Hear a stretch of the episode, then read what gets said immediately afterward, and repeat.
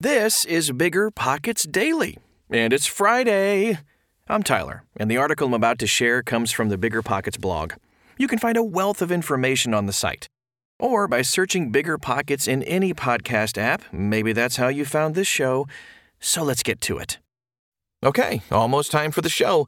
We'll get right into it after this quick break. Meet Rent App, the seamless, secure, free way to collect rent. Built by a team of fintech veterans behind Square and Cash App, Rent App uses ACH bank transfers to deposit funds directly into your account. You don't even need to download anything. Rent App setup is straightforward for renters, and there are no apps for landlords to download. Both get peace of mind with a digital transaction history. That means no more lost checks, managing a dozen different payment apps, or even wondering whether payment was sent. Landlords say Rent App is the most convenient way to collect rent, and we think you'll agree. Rent App, the free and easy way to collect rent. Learn more at rent.app slash landlord. That's rent.app slash landlord. Managing your finances used to be a pain. It was either useless apps or overcomplicated spreadsheets. Ugh. But now, with Monarch Money, managing your money is easier than ever. Monarch is the top rated all in one personal finance app. It gives you a comprehensive view of all your accounts, investments, transactions, and more. Create custom budgets, track progress toward financial goals, and collaborate with your partner. And now get an extended 30-day free trial when you go to monarchmoney.com slash bigger. Unlike other personal finance apps, Monarch's simple, intuitive design makes it easy to set up, customize, and use. You can even collaborate with your partner, family, or financial advisor at no extra cost to get a joint view of all your finances. Customize your dashboard, notifications, and budgets with the tap. After trying out Monarch for myself, I understand why it's the top rated personal finance app. And right now, listeners of this show right here will get an extended 30 day free trial when you go to monarchmoney.com slash bigger. That's M O N A R C H M O N E Y dot com slash bigger for your extended 30 day free trial.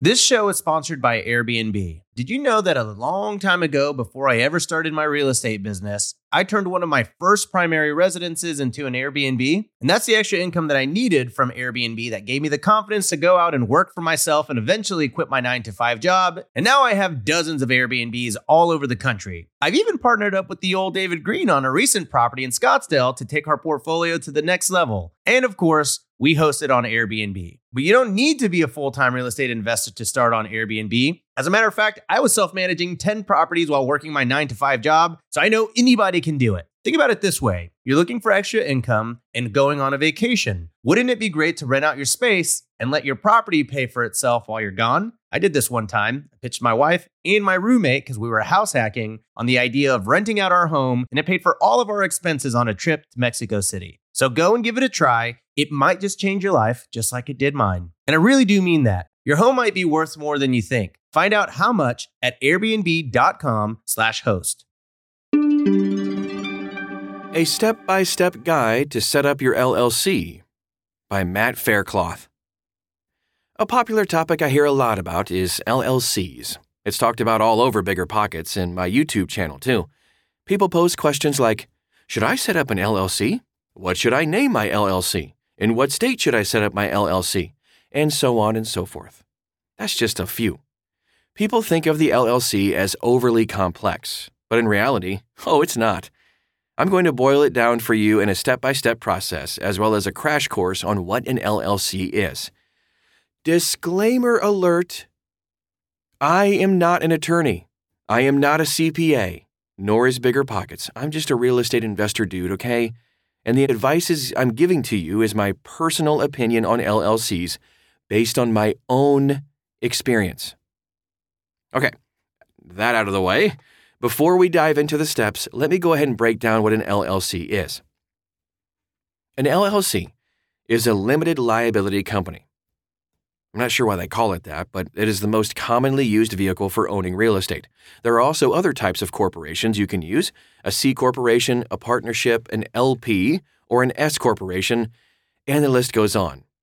An LLC is when you are the sole proprietor of the company. You could also own it with investors, your spouse, a partner, etc. Say you own real estate that makes money for you, the LLC passes the money from that business venture to you. If that venture were to lose money, like a single family home, you can claim a loss on depreciation of the home. LLCs allow the money to pass from the business to you, but shield you from liability. If you have a tenant who is unhappy with something that happened at your property, the LLC makes it more difficult for them to get a hold of you, aka sue you. The LLC is an asset protection vehicle that makes it so your personal finances are not at risk. An LLC also allows you to tack on expenses to your business, like a cell phone bill or your car payment. If you can prove that you're using these things for your business, you can make them business expenses, and then you can claim them as deductions on your taxes. Just be sure that you can prove expenses are business related. One last thing is that if a mortgage is through your LLC, it wouldn't show up on your personal credit report. LLCs can shield you from debt that you're taking on. I own a bunch of properties, but they don't show up on my credit report because of my LLC. Now, let's get into how to create an LLC. All right, so number one, talk to a CPA and find a lawyer. No, a CPA and lawyer aren't operating for free. So, you know, like this podcast and blog post associated with it and the video inside the post and all that are free, and I'm happy to do that for you. But a CPA and lawyer, yeah, they're going to want to get paid for this. Though it will cost you, you'll want these two professionals in your corner, along with their expert advice. They'll understand how to meet your financial needs, explain what your tax liabilities are, and what legal ramifications to look out for when setting up an LLC.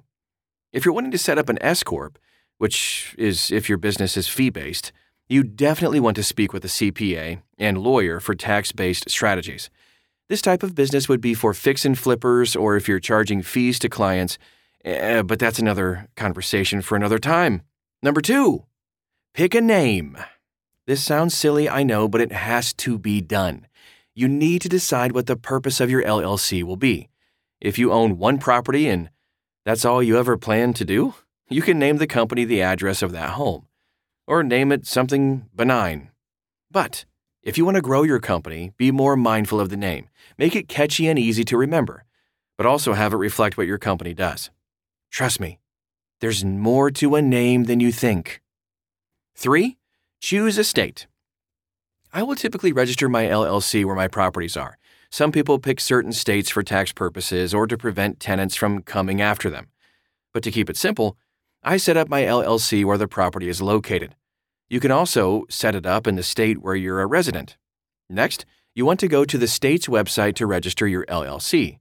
Make sure the name you want is available, and then you fill out the necessary paperwork to get your LLC up and running. This will likely cost you some money, roughly like 2 to 300 bucks. FYI, the following step runs concurrently to this one. So if you do step number 4 before 3, that's actually okay. And number four, set up an EIN number. Go to irs.gov, and good news, this is free. Whoa, those guys are so nice. When you're registering your business with the state, it will ask you for your EIN number, but I do step number three first to make sure the name I want isn't taken, and then I keep the state tab open on the page asking for the EIN number.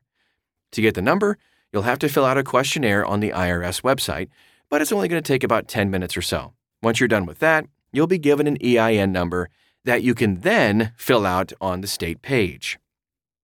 Number five, find a registered agent. This means that there is a primary contact who lives in the state where you want to do business.